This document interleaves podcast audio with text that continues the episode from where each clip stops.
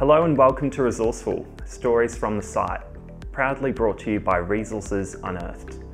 At Resources Unearthed, we help executives, professionals, and business owners in mining and resources to be successful both personally and professionally. We've created this podcast to help you in your employment or business, and we'll be chatting to people who have a proven track record of success in the industry. Thanks for joining us.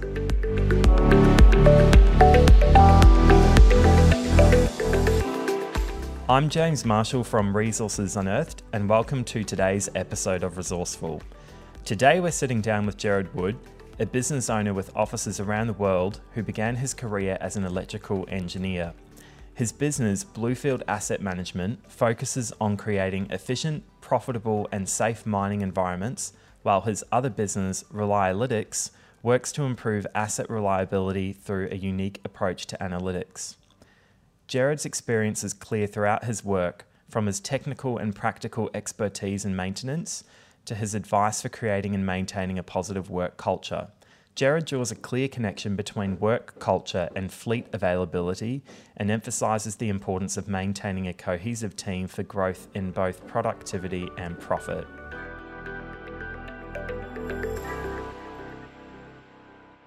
Hi, my name is Brett Cribb, Managing Director and founder of Resources Unearthed, and welcome to Resourceful Stories from the Site. Today I'm joined by Jared Wood. I've known Jared for about 10 years, during which time he's transitioned from a large multinational mining company manager to a business owner. Jared's career has undergone quite an evolution, starting in electrical engineering, then to maintenance management, and progressing to growing his own business from nothing to what Bluefield Asset Management and its other offshoots are today. His current role is Managing Director of Bluefield Asset Management, and he's also a Director of Relialytics, and I know another couple of businesses he might shed some light on today. And if that wasn't enough, he's also a published author. Jared has a wealth of experience in business and has become a real entrepreneur. I believe you, as our listeners, would be interested in exploring some of his most memorable stories from the site. So, wherever you are, sit back, relax, and enjoy this episode of Resourceful. Welcome, Jared. Thanks for joining us today. No, thanks very much, Brett. It's really happy to be here and uh, looking forward to the discussion and sharing some of the experiences I've had over the years. Yeah. And, yeah.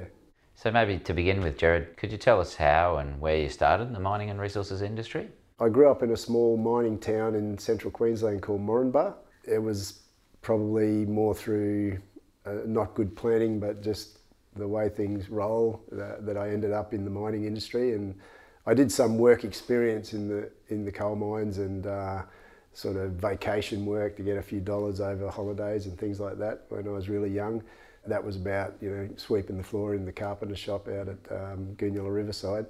But uh, after I finished uh, grade 12, there was a decision to go to university or get an apprenticeship, and both options were pretty attractive. So, but I chose to go and get an apprenticeship, get some income and study engineering externally. So I went down that path. I did electrical engineering. The only reason I selected that sort of um, path of engineering was because the, the electrical people got paid five dollars more a week than the mechanical people. So Sounds no logic to that. You know. Maybe you could tell us a bit about how you did progress to where you are now, and are there any sort of skill sets that led to your business and its growth? So uh, over the years, uh, like I said, I did an apprenticeship, and, and then I uh, went up through the, the ranks of maintenance and um, to supervisor's role, maintenance supervisor, maintenance planner, superintendent, manager. Uh, and I studied, you know, over those years. I finished the electrical engineering, did an MBA and a, and a Masters of Mining Engineering as well. So I went through all the, the roles that you could do in maintenance on a mine site um, you know, up to maintenance manager and then into this um, group in BHP Billiton called the Global Maintenance Network, which was awesome because I got to go around the world and go to a lot of sites and just learn all the theories of maintenance and reliability, and um, that was great. For my career to progress, I really needed to go down the path of general management or something like that. So that was what I thought was happening. I thought my career was heading down that path, and then I, my family decided we are going to live in Brisbane here. So for me to continue working in the mines, it had to be a fly in, fly out role. I liked that role being on site and being out there with the machines and all those sort of things. and heading down that general management path. But when that opportunity came along to become a general manager and those sort of things, it was like a commitment to many more years away from the family. So I had to make a decision of whether I really wanted to do that because I, I felt that after four years it'd be, yeah, I'd be this general manager, but I wouldn't know my kids. yeah, yeah, familiar story. Yeah, I yeah. recognise that one. Yeah, so the decision was to start Bluefield and did that with a guy that I'd known for a long time who'd been in consulting organisations and had uh, started successful organisations before. So he was a partner of the business at the time. So we started off and um, yeah, built it up from there. There was a real desire there for me to to run a business and, and grow a business as well. I've always had that desire and yeah, so I had some passion around it as well. Yeah, it's making that step, that first step. Sometimes it's harder. So, Yeah. is there any anything that you sort of could tell us about what helped you make the step? Yeah. So actually, uh, having Jim, my business partner, there was uh, really helpful because he was able to say to allow me to understand the risks. You know, so what are the risks? The the risk is that you go out to business and worst case scenario it doesn't work and you go back and work in the mines. Yeah. So you know, really, when you when you look at it like that, the you can manage what the risks are. There, there may be some income risk that you lose or, or something like that, as long as you don't um, put yourself in a lot of debt. Yeah, it was sort of overcoming those fears, I suppose. And Jim was a part of helping me understand that and, and move forward. And, and certainly in the early days of Bluefield, you know, Jim, his knowledge of how to manage the business and manage the risks associated with a market that goes up and down, and, and we went through a very big down Yeah, cycle there.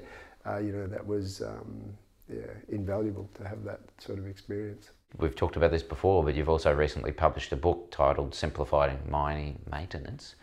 Could you tell us a bit about that? Yeah, I wrote the book primarily because being in maintenance for a very long time, and um, I started from, uh, like I said, on the shop floor and in the line line management, and um, very much practical uh, knowledge of maintenance. And then I went through this period of learning all the theories and all of those sort of things.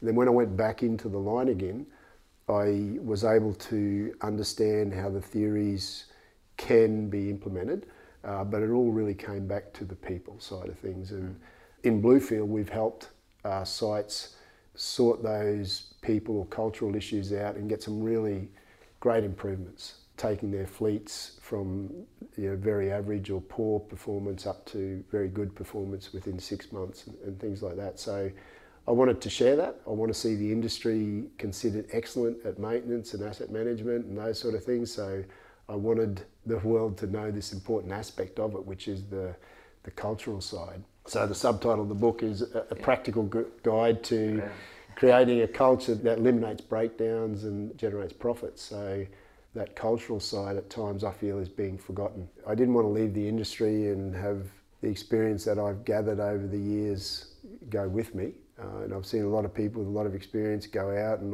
you know, it's great knowledge, and it just sort of goes with that person. So th- that's the purpose of writing books. more like giving the knowledge back to the industry. The knowledge that's in there, I've gained over 34 years. It, it didn't just spring out of my head last year or anything like that. In terms of writing the book, the process of, of writing it, the book itself, I'm really good with spreadsheets, but when you, it comes to words, I'm not that good. I can relate to that. So I needed some help there. So I reached out to a company in the US actually who took me through the process. So helped me talk about the purpose and understand what that was and crystallize that in my mind and then help me outline what was going to be in the book and then develop the, the content. So I really talked with those guys and went back and forth and they helped me crystallize those ideas and and expand them out and then I would write some stuff and then they would go, yeah, well, how about we write it like this after they understood what I meant? Yeah, yeah. So that other people could understand as well. So that helped me with writing the words as well. Yeah, so that was a really good process and I, I don't think I would have got a book out without having some help like that. I can relate to that. Writing is not, writing's certainly not one of my skills. Yeah. And uh, what was the company name in the US? Uh, some it's called, it started out, it was called Book in a Box, but it changed its name recently to Scribe Media. And Yeah. uh, yeah, I got onto them through a podcast that I was listening to, Yeah. and uh, they mentioned it, and I reached out to them, and yeah, We were relating a story earlier about um, my experience in um, operations and back up, up in Mount Isa in those days, and we'd had a bit of a culture where things just used to get pulled out of maintenance, and instead of letting the maintenance happen, Yeah, and one of the cultural changes one of my old bosses made was to stop that from happening, and, Yeah. and the improvement in our operations was remarkable, and yeah, and we had to invest in some extra machine equipment and things like that as well. But that also made substantial differences to our business and, and kept the maintenance running on them so that we didn't have those unpredicted failures anywhere near as often. And I know in my earlier career with mining fleets and also in Bluefields several times, hmm. we've actually worked with clients and, and, and I did it myself where we increased the amount of downtime, maintenance downtime, hmm, hmm. and the fleet availability went up Yes, right yeah, from yeah, day one. So Yeah. we do more maintenance, take the machines down more, Yeah. and the availability went up because we offset all the unscheduled downtime. that's it. Yeah, yeah, really important. Yeah. Um, but anti-intuitive thing that sometimes people don't that's right. understand. And interesting. You talk about people and culture. What are the, some of the things you notice on sites, or that you've found, or that at Bluefield you you're finding how you help people in that area? What, Yeah. What, Uh, what, can you expand on that? Yeah, absolutely. Like, really, what what um, we find is that at every site, there's people who care. Really good people that know the site in detail, know the equipment. There's always those those experts there. The issue is that we find is that they're misaligned in terms of how they're going to achieve the outcomes. They're all committed to the same goals. You know, they've all got complementary skills, all the things you need in a, in a successful team. But that bit around how we're going to work together as a team to achieve the, the business outcome, that's where they're all a little bit misaligned. So just getting them uh, working as a cohesive team there is, is where we focus. Yeah, and could you expand a bit more on maybe how you get them to work as a cohesive team? Because that's, I think that's a challenge in every business. There's always good people around. There's always people that are willing to try and improve things. Yep. Then there seems to be a, every now and again, quite often, there's a bit of a mismatch there. Yeah, look, uh, it's it's change management. It's not there's no silver bullet. So we've got some processes that we use, uh, which primarily focus around uh, like creating any culture. You, you set up some rituals and, and um, routines like shift start meetings where we talk about the aspects of maintenance around quality maintenance and those sort of things, which are really important. The same as we've done with our safety journey in the resources industry to create a, a safety culture. So we're adopting those principles as well. But every site's a little bit different as well. You know, like there, there's different leadership and different people in the team. So you need to let them also have input into how they're going to create this change. So what we really do is show them the issues uh, at a very practical level and allow them to be responsible for deciding how they're going to solve that problem. So they own the solution, they buy into it, and the, and the most successful projects that we've run is when the team and the superintendent own that improvement and they get in wholeheartedly and, and deliver it. And they're all very capable, you know. Yeah. Speaking of culture, I think a, our, a previous episode where we've um, had discussions with Richard Morland, there's some really interesting insights in there Yeah. about culture and people and things like that. Ri- Yeah. um, certainly one of the one of the most interesting people I've ever worked with over time. Yeah. And, and from my perspective, it makes managing a business so much simpler. That's why I call it simplifying mining maintenance Yeah. as well. You know, it's much simpler to have the right culture rather than have documents and procedures and checklists and Yeah. you end up being overwhelmed with all of this Yeah. um, bureaucratic work. Yeah, you know, that's it. Uh, that doesn't really add any value. Yeah. Whereas if people have, you have the right culture, people do the right thing, they make the right decision. Yeah, that's it. The other day we were discussing uh, the different businesses you've grown. Would you tell our listeners a bit about how you've started them and how you've managed them? Yeah. So obviously Bluefield is the, the primary business there. We started um, coming up to nine years ago. You know, the way that we, we grew that was what I talked about before, creating the right culture. And in the early days, w- when we started, it was the mining industry was booming. You'd find anyone and you could get heaps of work and um, charge them out for way too much money, really. Uh, and then the industry crashed, and you know we had about 12 to 15 employees at that time, and we really had to realise, well, why would someone hire us? You know, why would a, a mining company hire us to help them out? And help them get more from their assets. There's got to be some sort of value proposition there, and if we don't know what that value proposition is, then our clients are never going to know it. So we were adding value. We, we've always had that focus, but then to embed that in our culture, we just started back then after a couple of years of talking about every week and measuring our success at you know, what value did we have, did we add for our clients? Dollars, like Mm, mm. get quantifying it down Yeah. into dollars, or hours of availability if we couldn't transfer it to dollars. And yeah, we set up those routines. We still do it today. We talk about it every week, and we capture that information, and, and that then generates a culture where every single person in the company is focused on achieving that outcome. Hmm. And if you continue to add value to your client's business, they continue to use you and they recommend you to other people, and it just has grown organically that way. These days, we're, we're doing better at our, our marketing as well, just to get that hmm. message out there so people understand that. So that's an important yeah. aspect of it as well. Some of the other businesses that we started, the, the business up in Finland, which is Bluefield in um, Europe, and in Chile, so Bluefield Latam, really doing the same as we do here in Australia, um, and we're applying the same principles over there, just in a different geographical region.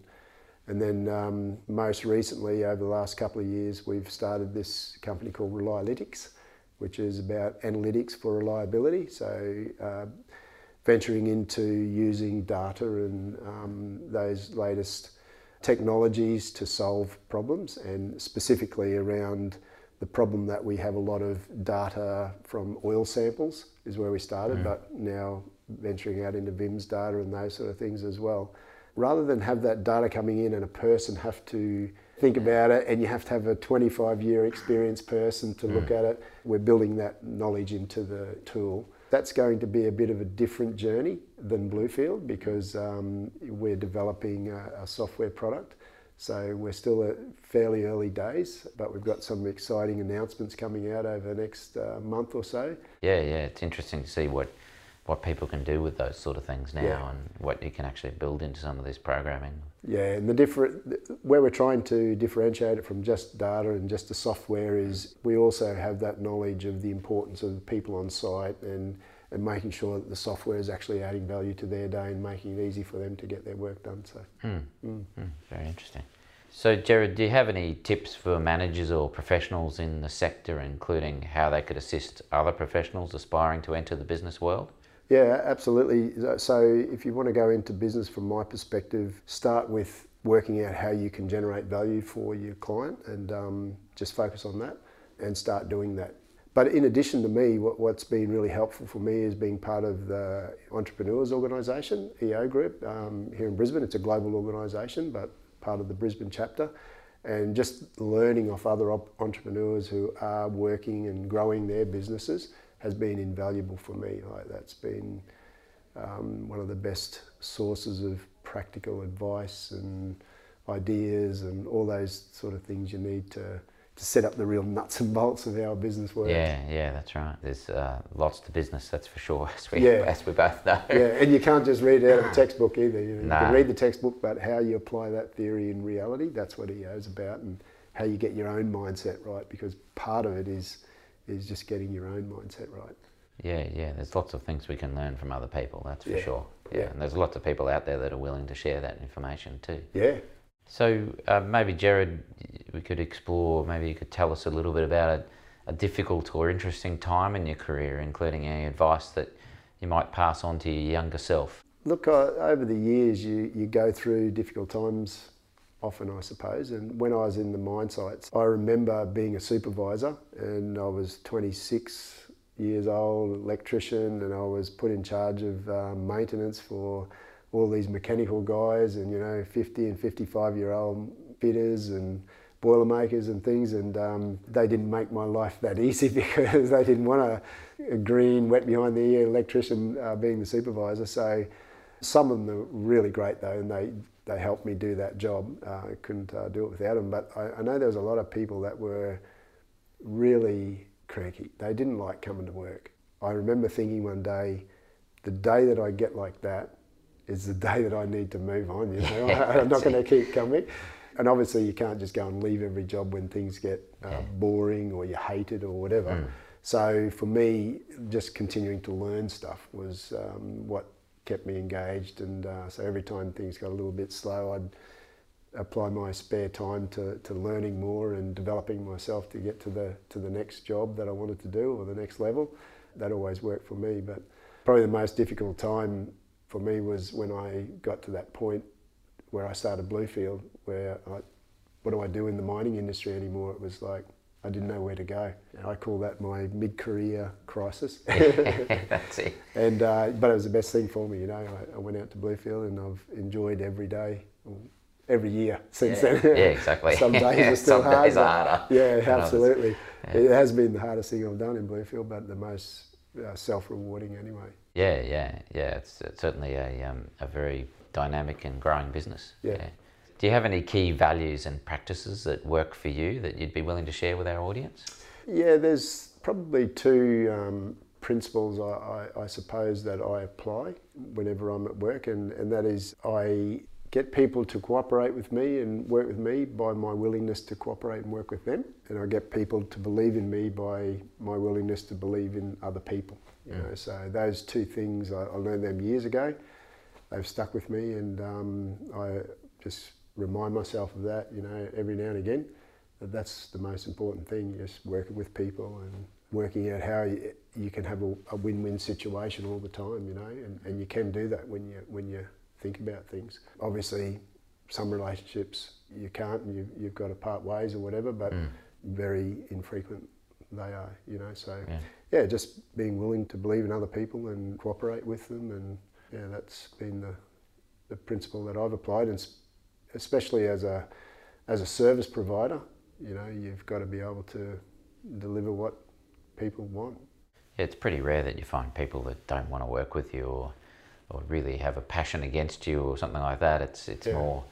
I think I've found that most people want to work with you. So if you can work with them and bring an attitude of that, you're going to get the most out of thinking it's a win-win for everyone. You know. Yeah, but also being honest about uh, where you think that the client needs to change or do some things differently. You've got to be open and, and honest about that. And Yeah, it's accountability really. If you don't hold people accountable to what their actions are, then they don't know where they stand either. exactly. Yeah. Certainly, I know from um, my perspective, uh, any advisors, like financial advisors that I need to use, I definitely need to have some accountability from them. Notice that.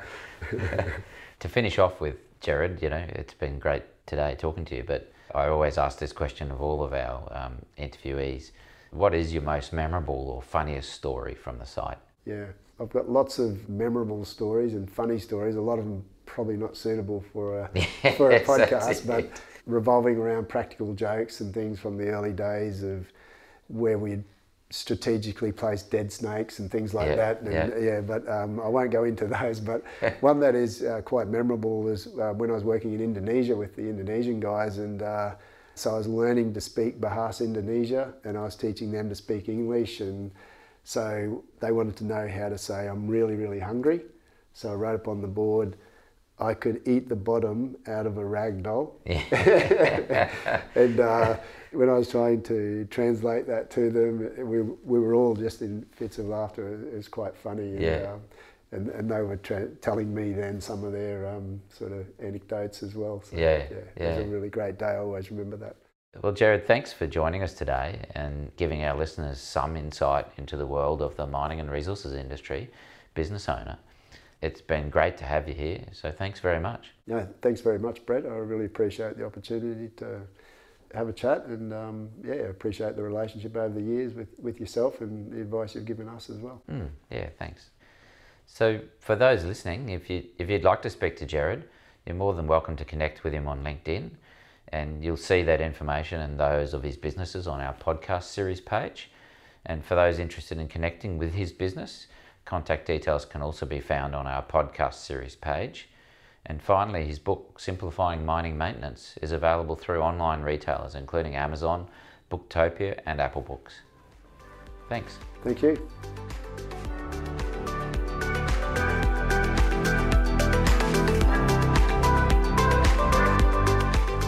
Thanks for listening to this episode of Resourceful Stories from the Site.